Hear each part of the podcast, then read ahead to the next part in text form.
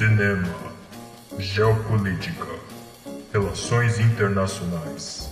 Está no ar Cinegricast.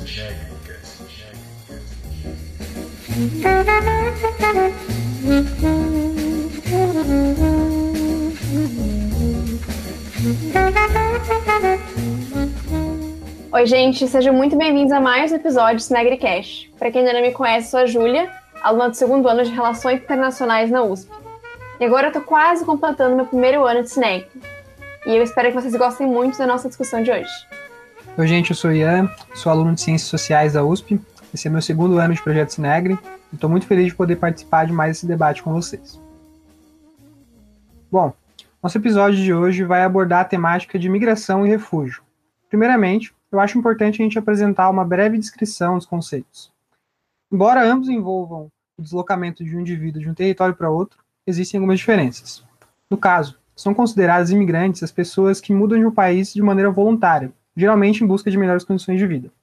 Os refugiados, por outro lado, realizam um deslocamento forçado, devido a uma situação de perigo iminente. Segundo o portal de dados sobre imigração, o número total de imigrantes em 2020 ultrapassava os 280 milhões. Além disso, a Acnur relata que existem pelo menos 82,4 milhões de refugiados no mundo. Considerando a abrangência desse tema, nada mais justo do que o Cinegro dedicar um episódio para ele. E para basear nossa discussão, a gente vai falar de dois filmes que tratam justamente a temática de migração e refúgio. O primeiro deles é La Rola de Ouro, filme de 2013, dirigido por Diego Queimada Diez. E esse filme conta a história de três garotos da Guatemala que viajam para os Estados Unidos em busca de melhores oportunidades. O segundo filme, chamado Embarco de Nova York, é um musical adaptado da Broadway e ele é dirigido por John Chu. O longa foi lançado em 2021 e acompanha o cotidiano e os sonhos de membros de uma comunidade latina na periferia de Nova York. Para debater essas questões tão importantes com a gente, o Cinegra vai contar com a presença do convidado Guilherme Otero, graduado em Relações Internacionais pela USP e mestre em Políticas Públicas pela Universidade Federal do ABC. Atualmente, ele é coordenador de projetos na Organização Internacional para Migrações, a OIM, que é uma agência das Nações Unidas. Feita a apresentação, seja muito bem-vindo, Guilherme. É, obrigado, pessoal. Uh, agradeço muito uh, o convite, também em nome da OIM. É, Para nós é um grande prazer poder participar é, desse debate hoje. Um, bom, como vocês já bem colocaram, é, eu também fui aluno de Relações Internacionais na USP, é, me formei em 2012 e depois uh, acabei indo uh, mais pela área de políticas públicas, é, que foi o tema do meu mestrado, políticas públicas é, e migração. Um, e antes da OIM cheguei a trabalhar também na coordenação de políticas para migrantes da Prefeitura de São Paulo, onde a gente uh, elaborou a primeira política municipal de imigrantes do Brasil. Um, depois entrei na OIM, onde eu estou desde 2017, primeiro em Brasília, e agora aqui em São Paulo, onde eu coordeno o nosso escritório uh, local e atuo em diferentes áreas, uh, desde política migratória até retorno voluntário e reintegração, uh, e algumas outras, né? E por último, é, acho que vale a pena também citar que eu comecei nessa área é, em 2009, ainda na faculdade, através do projeto de extensão universitária Educar para o Mundo, é, que é um projeto dos alunos de Relações Internacionais que existe desde 2009, é, e onde eu fiquei até eu me formar. Né? Então, acho que sempre, sempre gosto de lembrar que eu comecei nessa área justamente pela extensão universitária dentro de RI. Então, para mim, é especialmente um prazer estar aqui podendo participar hoje.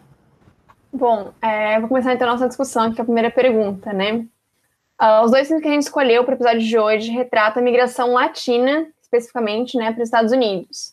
A obra La Rola de Ouro acompanha a trajetória de imigrantes irregulares até Los Angeles, e o filme Bairro de Nova York se passa em Washington Heights, que é uma região que foi inclusive apelidada de Pequena República Dominicana.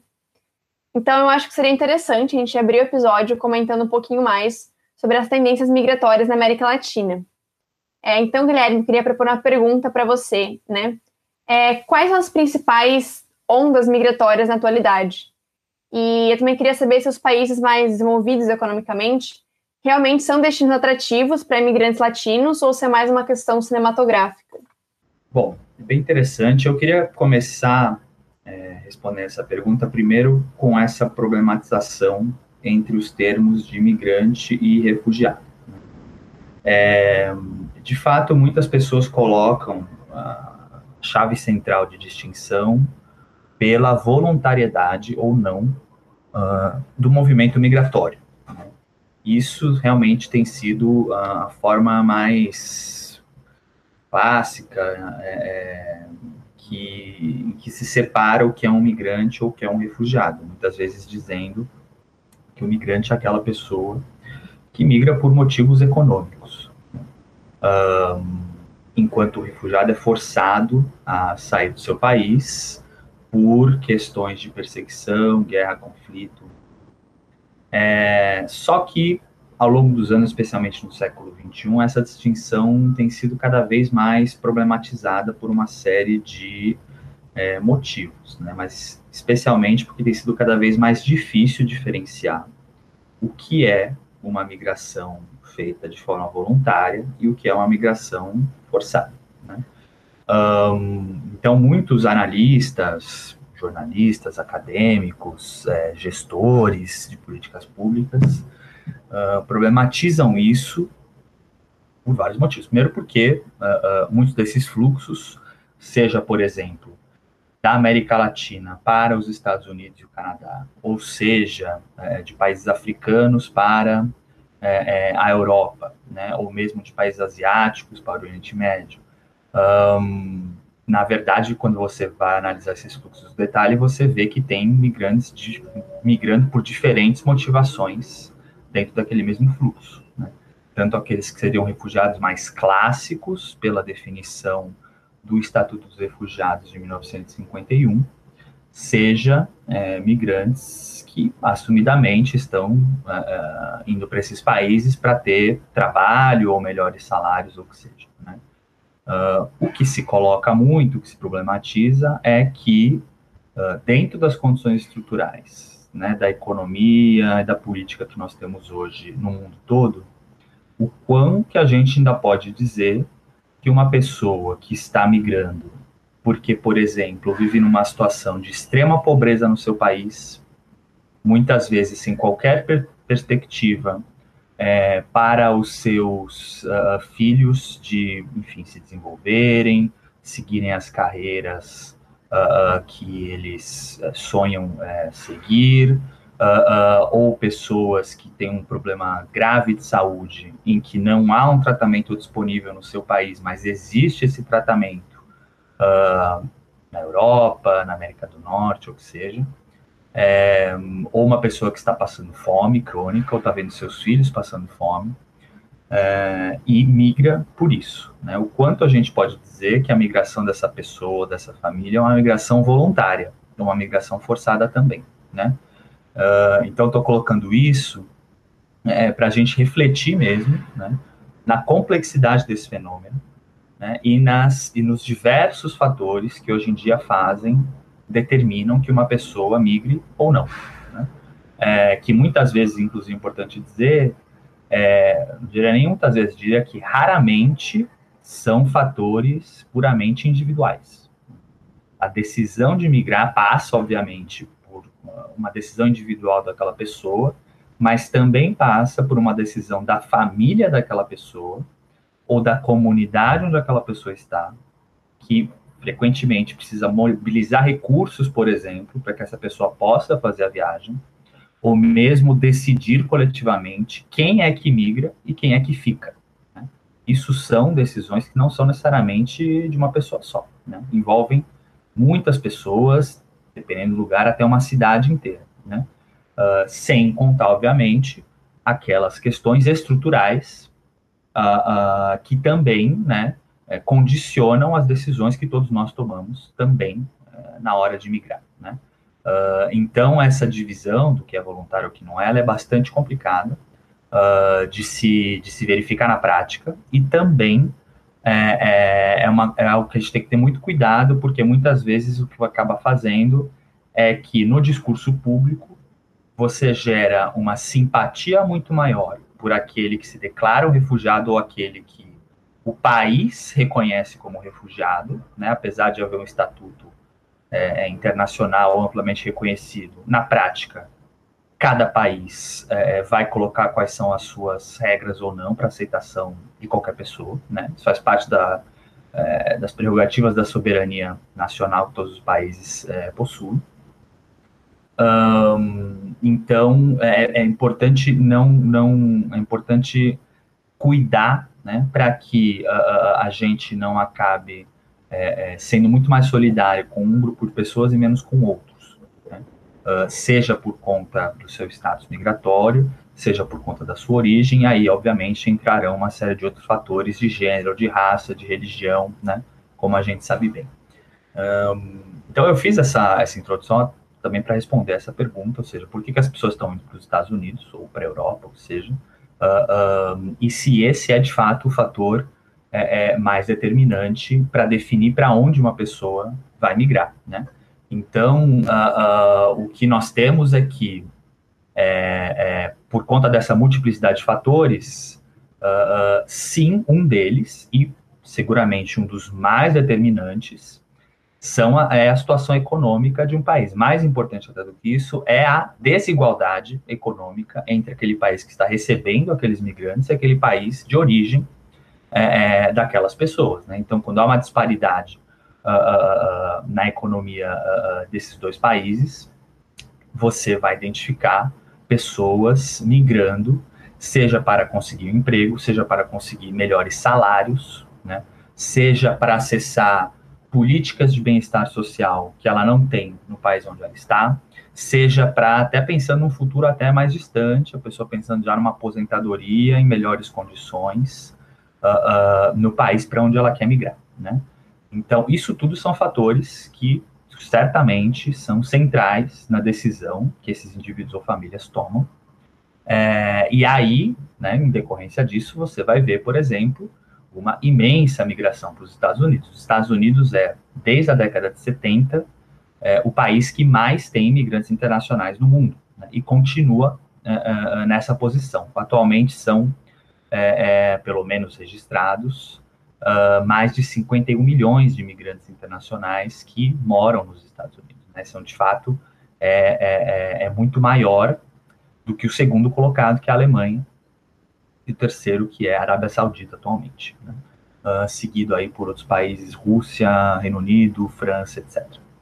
É, então, né, isso a explicação central com certeza é essa. Mas, além disso, né, ou seja, dessa né, é, essa tendência que segue uh, do, da, da, daquela migração tradicional sul global para o norte global, tem uma série de outros fatores que, quando a gente vai ver, uh, explicam, por exemplo, por que, que também cresce as migrações intrarregionais. Né? Então, migrações entre países da América Latina, não necessariamente da América Latina para a América anglo-saxônica, assim como a migração uh, entre países africanos, ou entre países asiáticos, ou mesmo dentro da União Europeia. Né?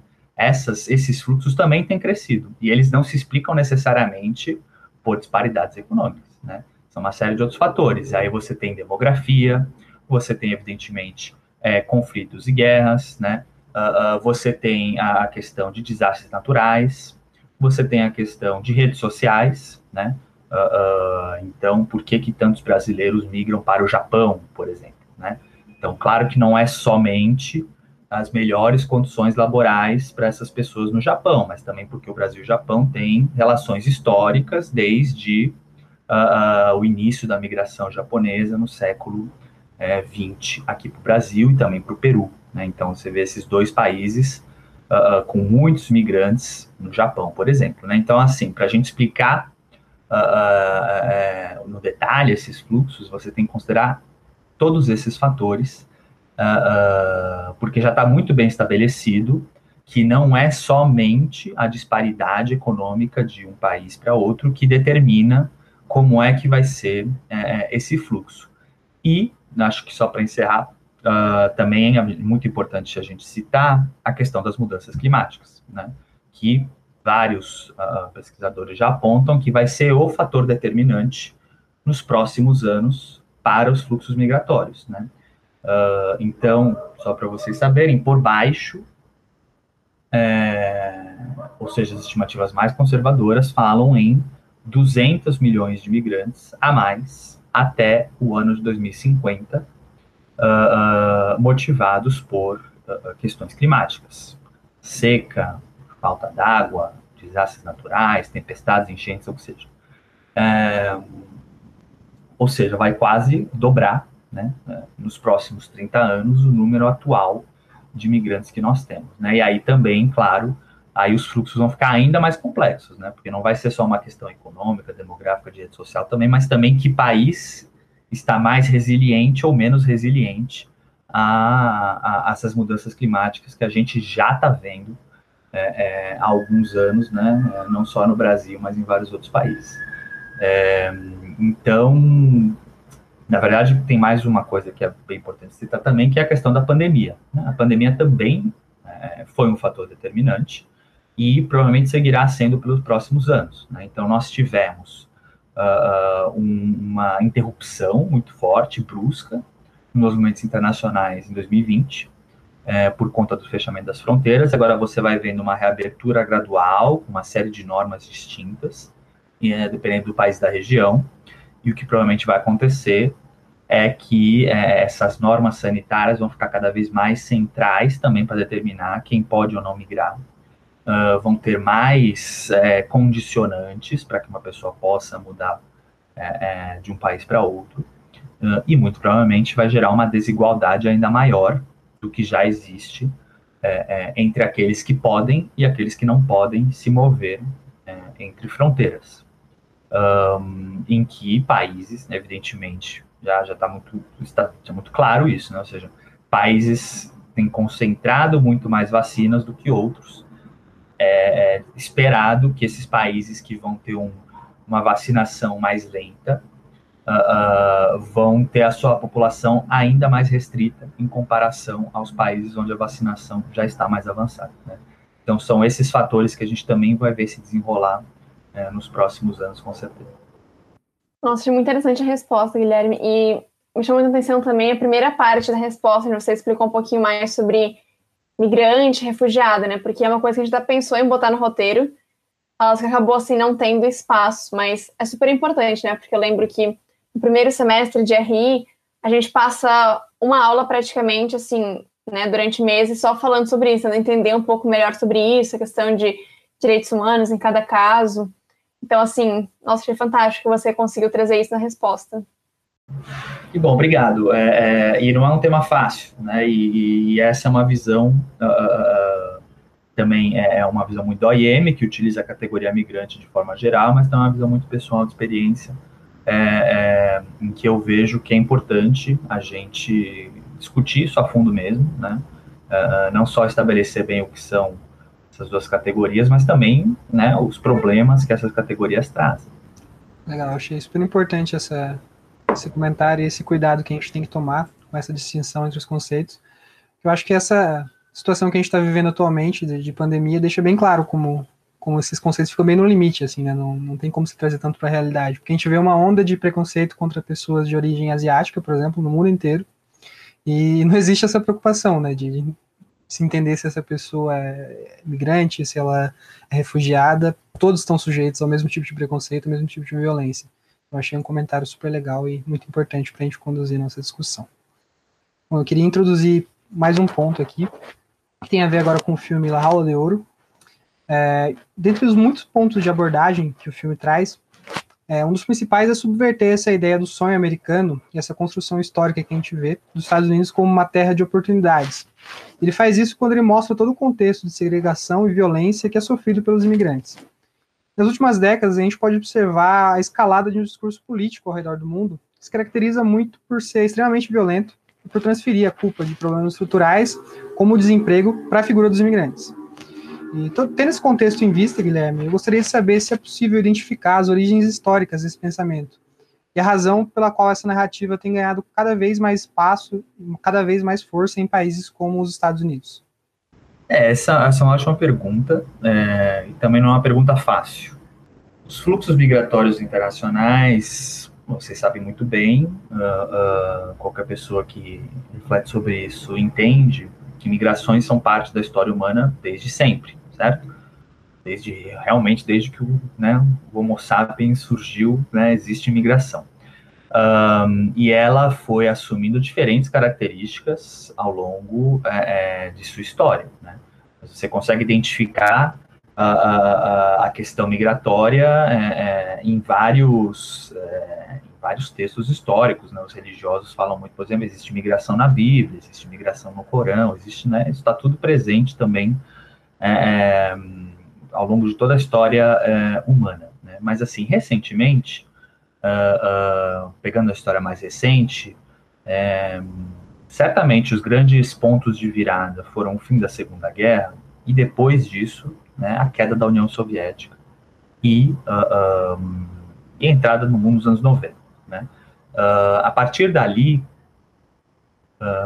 você vê uma mudança no, no padrões migratórios Evidentemente, porque, enfim, todo um, um grande bloco é, é, é, é ruiu, né? Vários países novos é, é, surgiram, né? Inclusive, até uh, fazer uma pequena correção própria aqui, uh, mesmo antes disso, né, ao longo da segunda metade do século XX, uma série de países também foram conseguindo a sua independência, né? Uh, uh, e que isso também, né, é, é, é a partir dali, uh, pessoas, né, mais pessoas puderam entrar ou sair daqueles países, que também, né, modifica, altera fluxos migratórios, então com a, o final da União Soviética, isso também é, se acentua, você vê um aumento, um crescimento migratório para os Estados Unidos, para a, Europa, da Europa, é, é, do leste europeu para a, países do, do França, Reino Unido, Alemanha é, Ocidental, etc. Agora, acho que o, o principal ponto de virada para nós agora, aqui em 2021, realmente foi uh, o 11 de setembro de 2001. Né? Aquele é apontado como um dos principais pontos é, em que você vê uma mudança no padrão migratório, porque a partir dali acontece tudo aquilo que a gente sabe, né? Ou seja, a, a emergência dessa, vou colocar entre muitas aspas, guerra ao terror, uh, esse medo do terrorismo internacional, também a identificação de que o terrorista é o estrangeiro, né? É, é, e de que as fronteiras uh, uh, nacionais seriam porosas demais e que isso precisaria ser controlado. Já desde, de, desde antes disso, claro, já havia um debate no campo das migrações sobre o problema, também, a palavra entre aspas, da migração irregular, certo? Então você via um crescimento da imigração irregular, uh, uh, e aí com 2001, né, e aquela, aquele, digamos assim, é, aquela força política para aumentar os controles migratórios, é, é as duas coisas casam, né? Ou seja, então a gente vai é, é, aumentar, ampliar os controles migratórios, a gente vai dificultar a, a, entrada das pessoas dos países e a gente vai estar combatendo o terrorismo e a imigração regular, irregular, que já naquela época muitos atores políticos já, certo, associavam as duas coisas. Uh, uh, e aí, claro, o terrorismo muito ligado a pessoas do Oriente Médio, de religião islâmica, etc.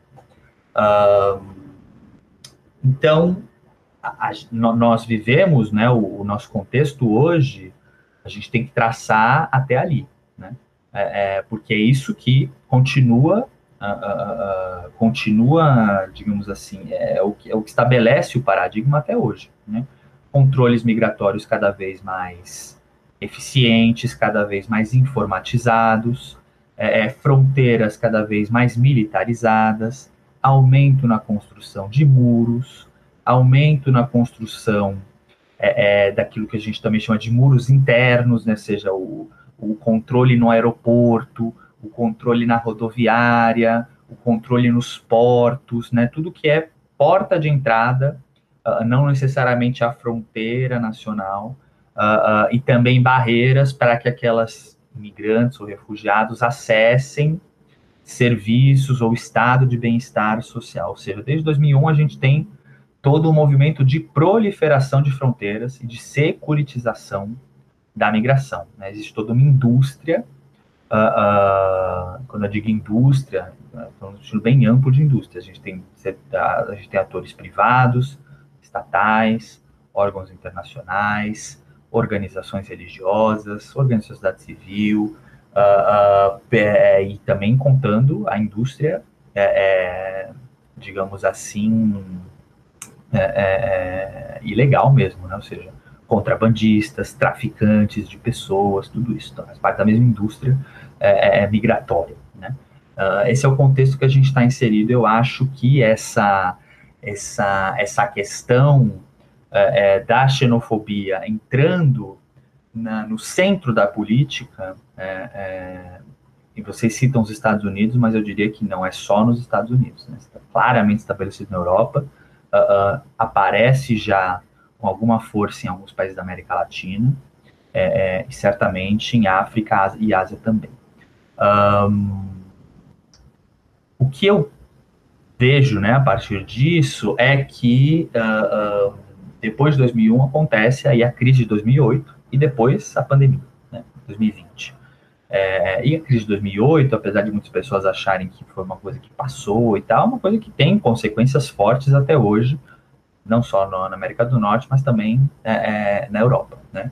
Um, então, você vê um aumento do desemprego estrutural, você vê uma precarização é, é, dos serviços públicos, do estado de bem-estar social, você vê a população mais descontente, e você tem nisso, nesse bojo, um crescimento da extrema-direita é, é, em vários países, em alguns lugares conseguiram poder, outros não, mas são uma força política importante e que vai pautando é, é esse debate. De novo, aliando tudo isso, segurança, desemprego, terrorismo, é, e o que eu acho que a extrema-direita traz assim de forma bem mais é, explícita, eu não vou dizer que é novo, mas isso nunca foi novo, isso já existe há muito tempo. Mas de forma mais explícita, a questão da importância da identidade nacional. É, é, é, nós somos uma nação, nós somos um povo, e esses migrantes, esses refugiados, são uma ameaça à nossa coesão nacional, à nossa identidade. Né?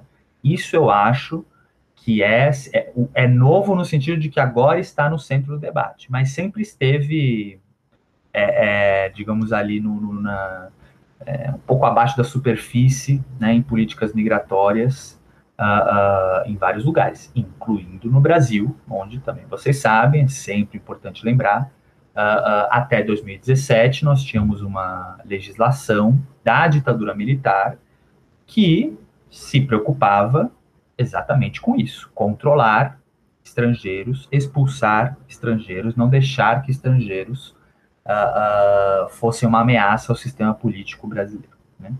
É, e, e, isso não me parece que vai ser resolvido tão cedo, especialmente se uh, a gente continuar nessa crise econômica, né, meio estrutural que a gente está passando. E a pandemia, como Gabriel bem colocou, a, a, a, pandemia ela adiciona um extra, que é a questão sanitária, né?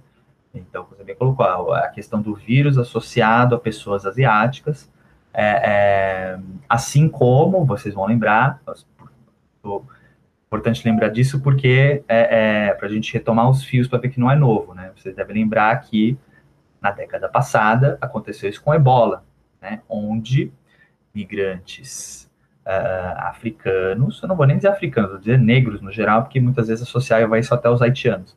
É, é, o, é, o, é, o, é o estrangeiro negro que traz a doença, o ebola. Agora é o estrangeiro asiático que traz a doença, o covid. É, para vocês verem que a coisa ela se repete, ela não muda, ela vai se repetindo e se é, reinventando.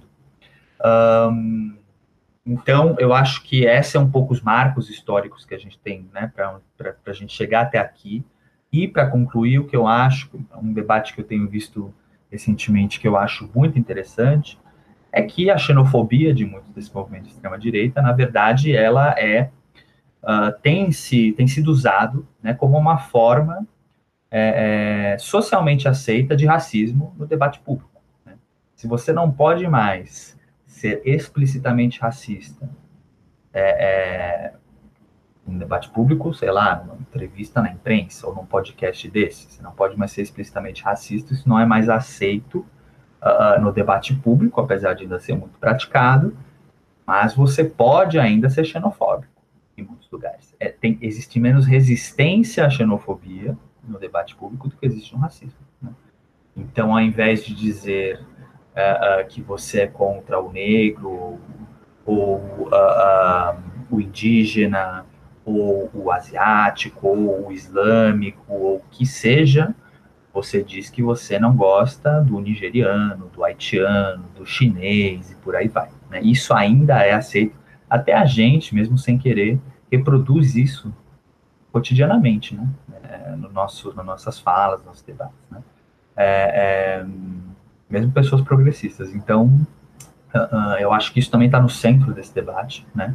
É, é, não me parece também que vai embora tão cedo.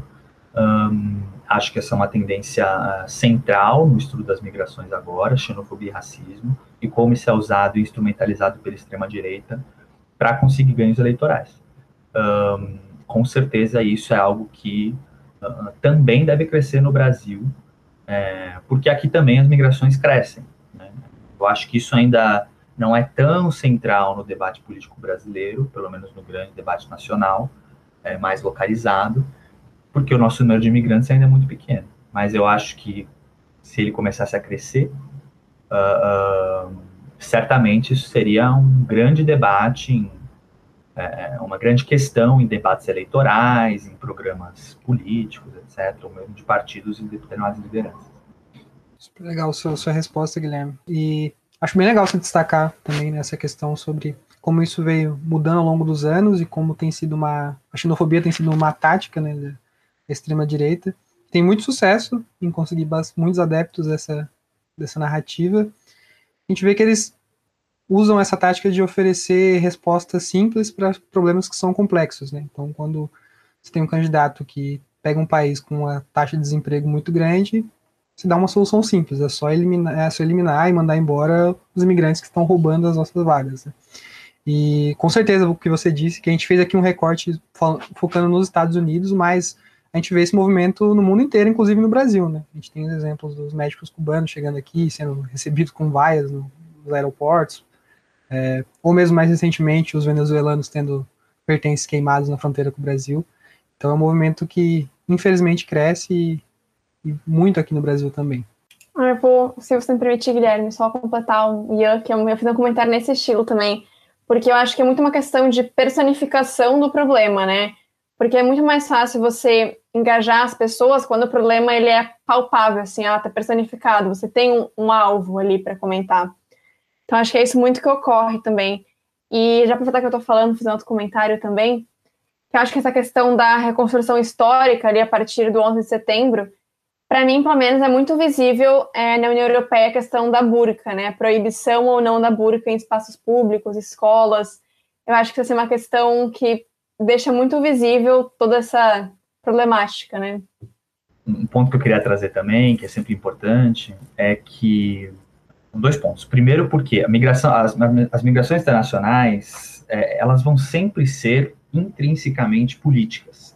Isso é uma coisa que dois autores eu gosto muito, que é o Cassius e o Miller, que são, enfim, escrevem sobre migração já há muitos anos, são grandes referências, falam, porque assim, e não tem como não ser assim, né? Você sabe muito bem, o nosso mundo é organizado em estados nacionais soberanos. Uh, e a partir do momento que você cruza uma fronteira, você não está só cruzando uma fronteira, você está cruzando um corpo jurídico e político, né? Ou seja, é, é uma entidade jurídico-política, ou seja, não tem como a migração, o movimento de pessoas entre um país e outro não ser política. Sempre será, sempre foi. Né? É, a questão é como é que a gente lida e trabalha com isso. Né?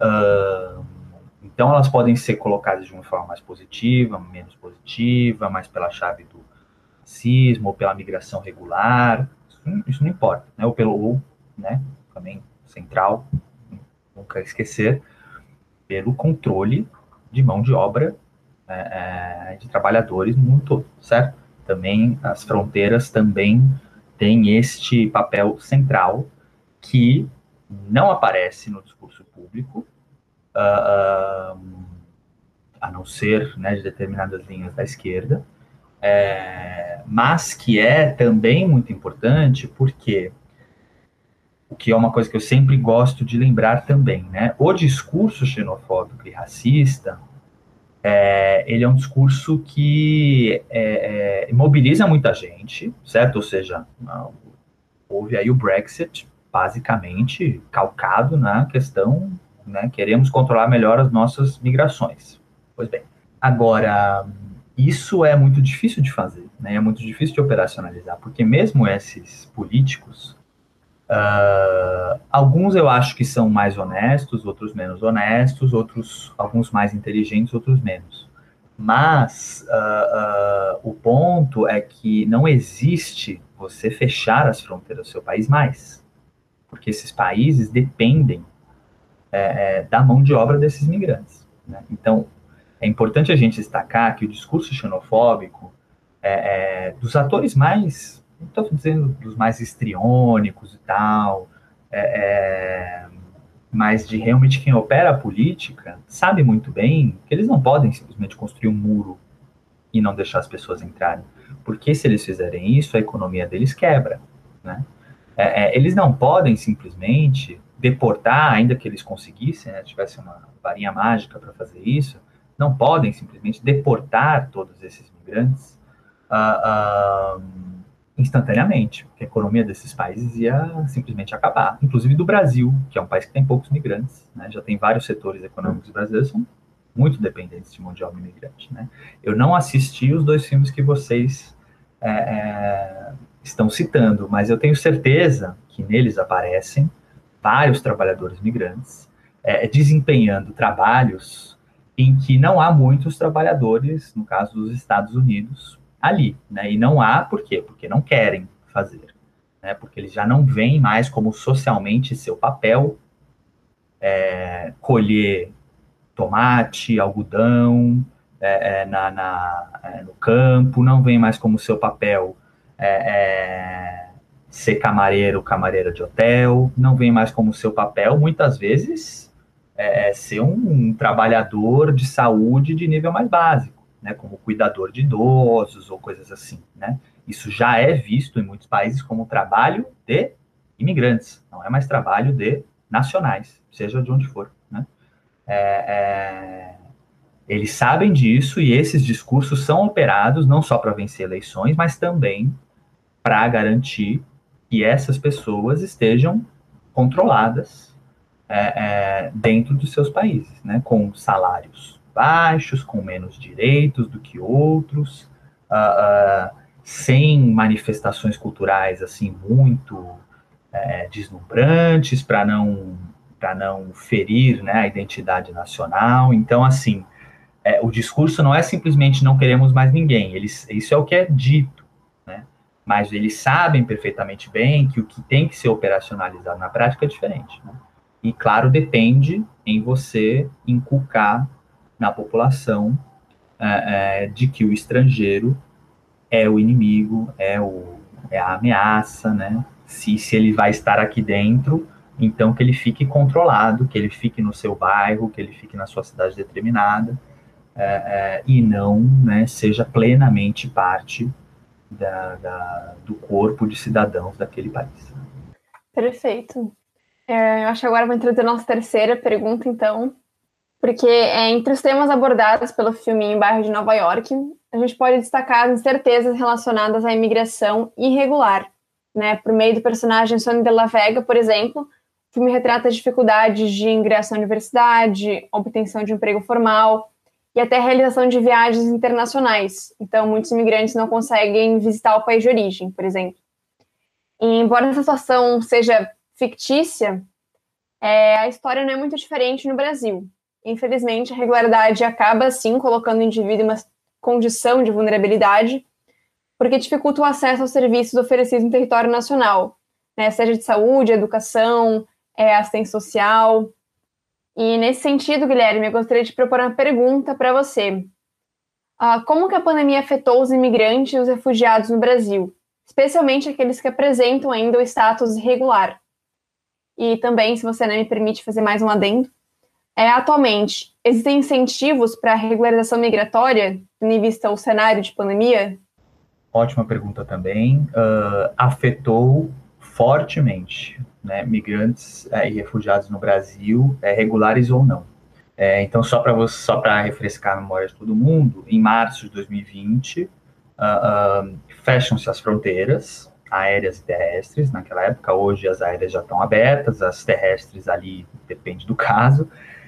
Mas uh, também se fechou, além disso, os atendimentos da Polícia Federal, que é o órgão brasileiro responsável pela regularização migratória, porque naquela época, especialmente por boa parte de 2020, nenhum serviço público estava funcionando mesmo. Né? Não foi só a Polícia Federal, enfim, Receita Federal, INSS, o que seja. Um, o problema que isso gerou é que uh, uh, pessoas que estavam aqui irregulares não puderam se regularizar, mesmo tendo esse direito, e pessoas que já estavam regulares não puderam renovar seus documentos, e aí ficaram irregulares, né? Ou seja, houve um, a consequência da pandemia, eu não vou ter informações de outros países, mas não tenho dúvida que isso não é um problema exclusivo do Brasil a, a, pandemia gerou a irregularização de uma série de pessoas que estavam regulares no Brasil. Né? Inclusive, pessoas estavam há décadas no Brasil regulares. Né? Só que o migrante precisa renovar o seu documento periodicamente. Né? Isso também faz parte do controle das pessoas, cada no Brasil em qualquer país. Um, então, isso já de cara né, já é um imenso problema. Né? Não tenho dados é, é, de quantas pessoas estão irregulares no Brasil, mas nós sabemos que são milhares, né? É, talvez até dezenas de milhares. E uh, quando uma pessoa está irregular, é, é, isso gera para ela uma série de problemas, que é diferente dos Estados Unidos. Tá? É diferente dos Estados Unidos porque, felizmente, no Brasil nós temos uma Constituição bastante inclusiva, que prevê amplo acesso de é, é, estrangeiros, que é o termo que está usado na Constituição, a, a, as políticas públicas no Brasil. Né? Então, em tese, mesmo irregulares, mesmo irregular, um migrante, um refugiado pode é, acessar o SUS, pode e deve é, é, matricular os seus filhos na escola, uh, uh, pode é, conseguir acessar assistência social, né? pode ir para um abrigo, por exemplo, muitos casos até de pessoas que ainda não estão plenamente regularizadas conseguem o Bolsa Família. É, então, isso no Brasil é acessível a pessoas irregulares, não é a mesma coisa nos Estados Unidos, não é a mesma coisa na França, Portugal, que seja. Portugal, na verdade, é até um pouco melhor, não foi um bom exemplo, vamos colocar aqui Reino Unido e França aqui, né? é, sempre aparecem bastante. Uh, então, pelo menos no Brasil, essa, essa situação é um pouco mitigada. Mas, na prática, infelizmente, por uma série de fatores, principalmente falta de conhecimento dos, do, de muitos servidores públicos, xenofobia e racismo também, claro. Uh, uh, quando um migrante aparece, por exemplo, matricular seu filho na escola e não tem a documentação, ele é impedido de se, né, de matricular o filho. E aí a pessoa precisa procurar um um serviço de assistência, uma ONG especializada, se o caso for muito grave, vai ter que acionar a Defensoria Pública para judicialmente conseguir. Consegue, né? Mas demora mais, gera todo um desgaste, é um esforço, gasto de recursos.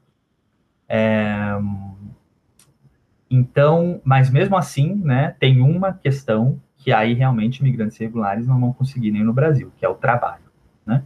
A não ser que vá trabalhar no setor informal. Uh, mas se a pessoa quer um trabalho com carteira assinada, ou mesmo vai ser um microempreendedor individual, ou seja, uh, um profissional autônomo liberal, se ela não estiver regular, ela não vai conseguir. Né? Se ela estiver regular, se for um profissional com ensino superior, já é difícil conseguir revalidar o seu diploma. Irregular é impossível. Ela não vai conseguir avançar e não vai conseguir exercer aquela profissão dele. Né?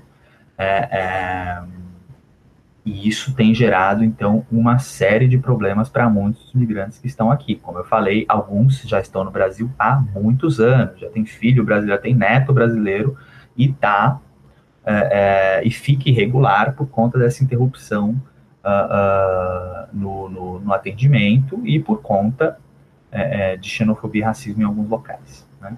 Uh, então, acho que isso é um dos primeiros pontos né, que a gente tem que ressaltar.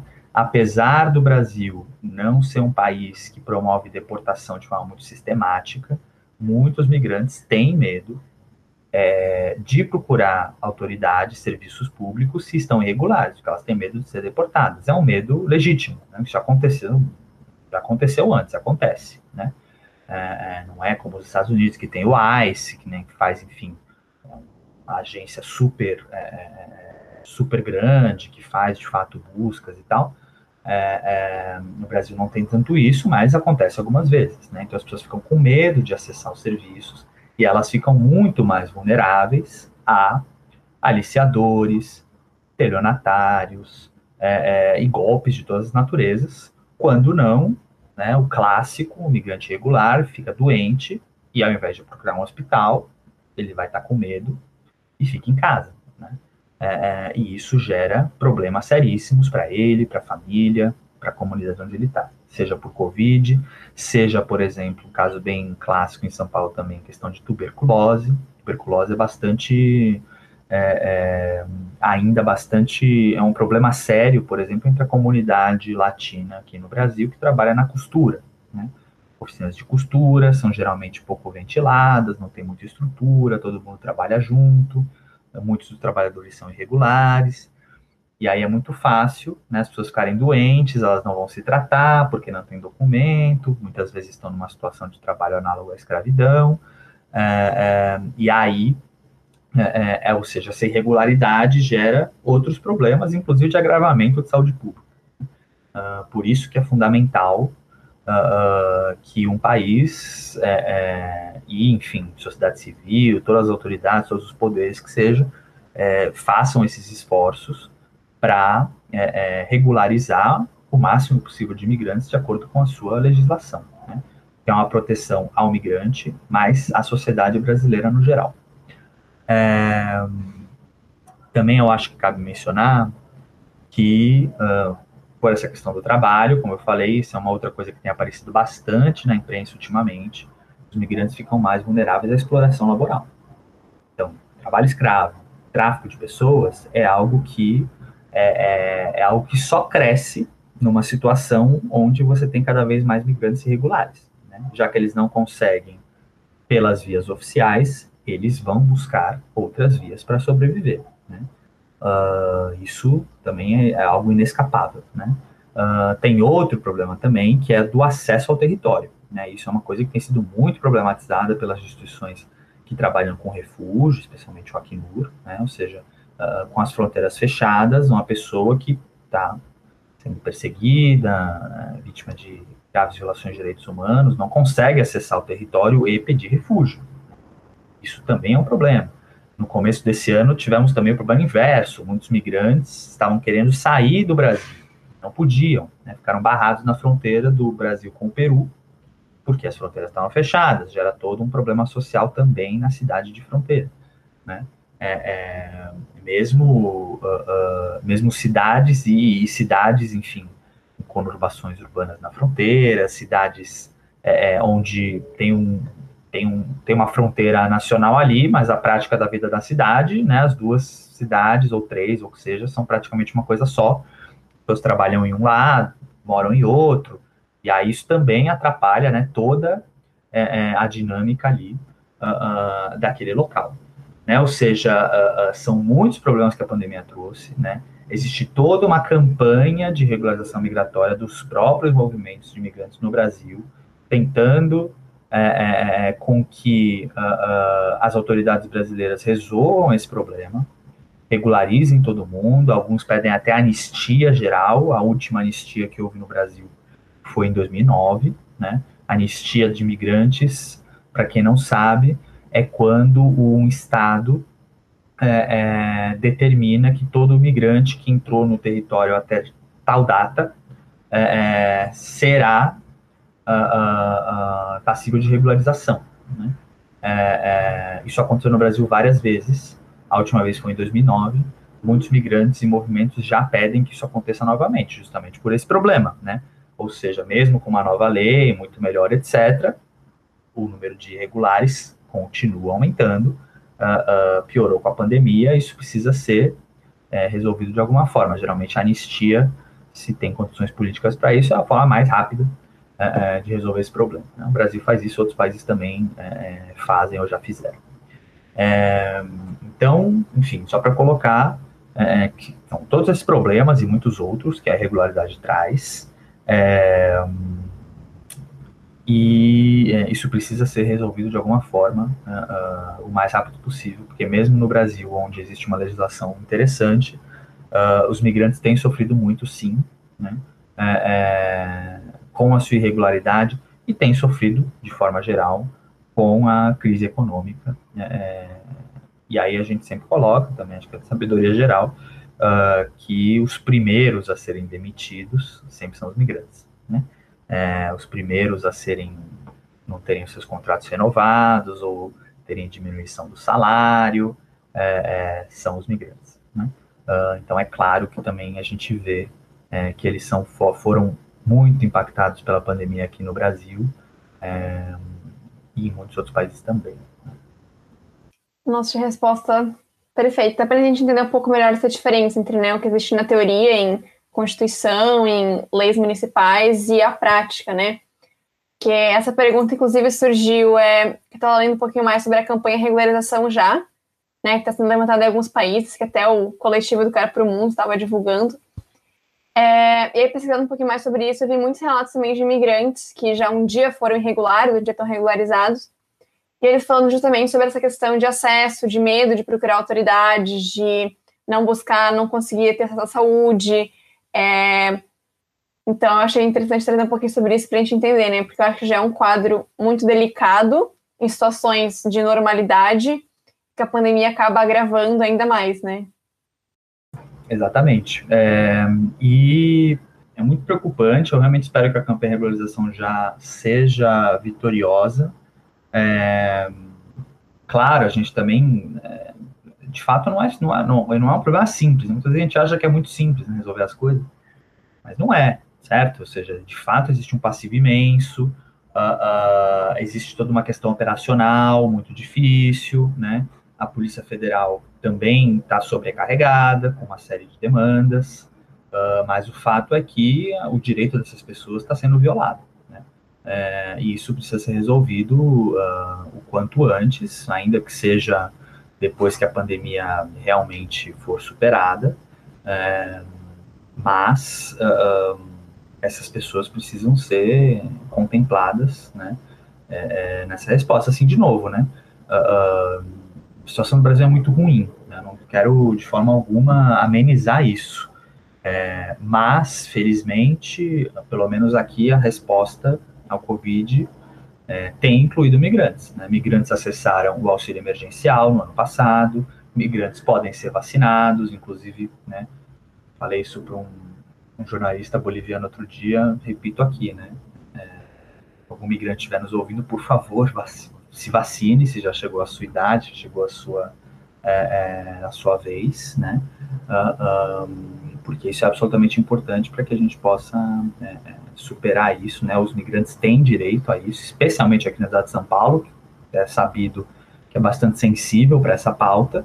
É, então, isso precisa ser né, publicizado e, e, e, felizmente, a gente tem incluído os migrantes nessa resposta. Uh, mas essa questão da irregularidade realmente precisa ser resolvida o mais rápido possível.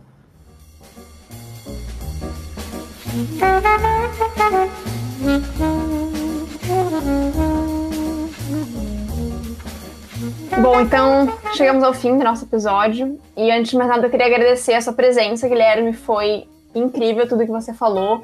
É, pelo menos eu, assim, aprendi muito. Foi realmente uma aula aqui em uma hora, uma hora e pouquinho.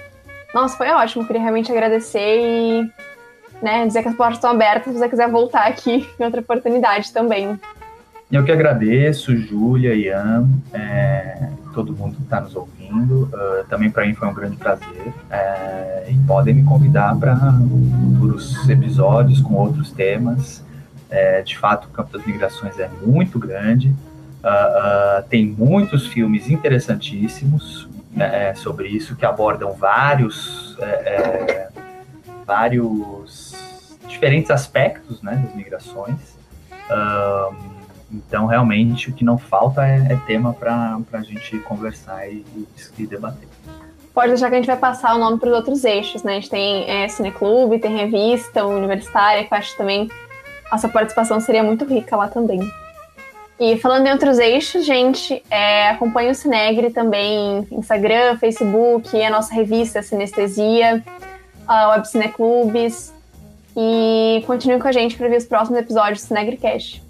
É isso por hoje, muito obrigada.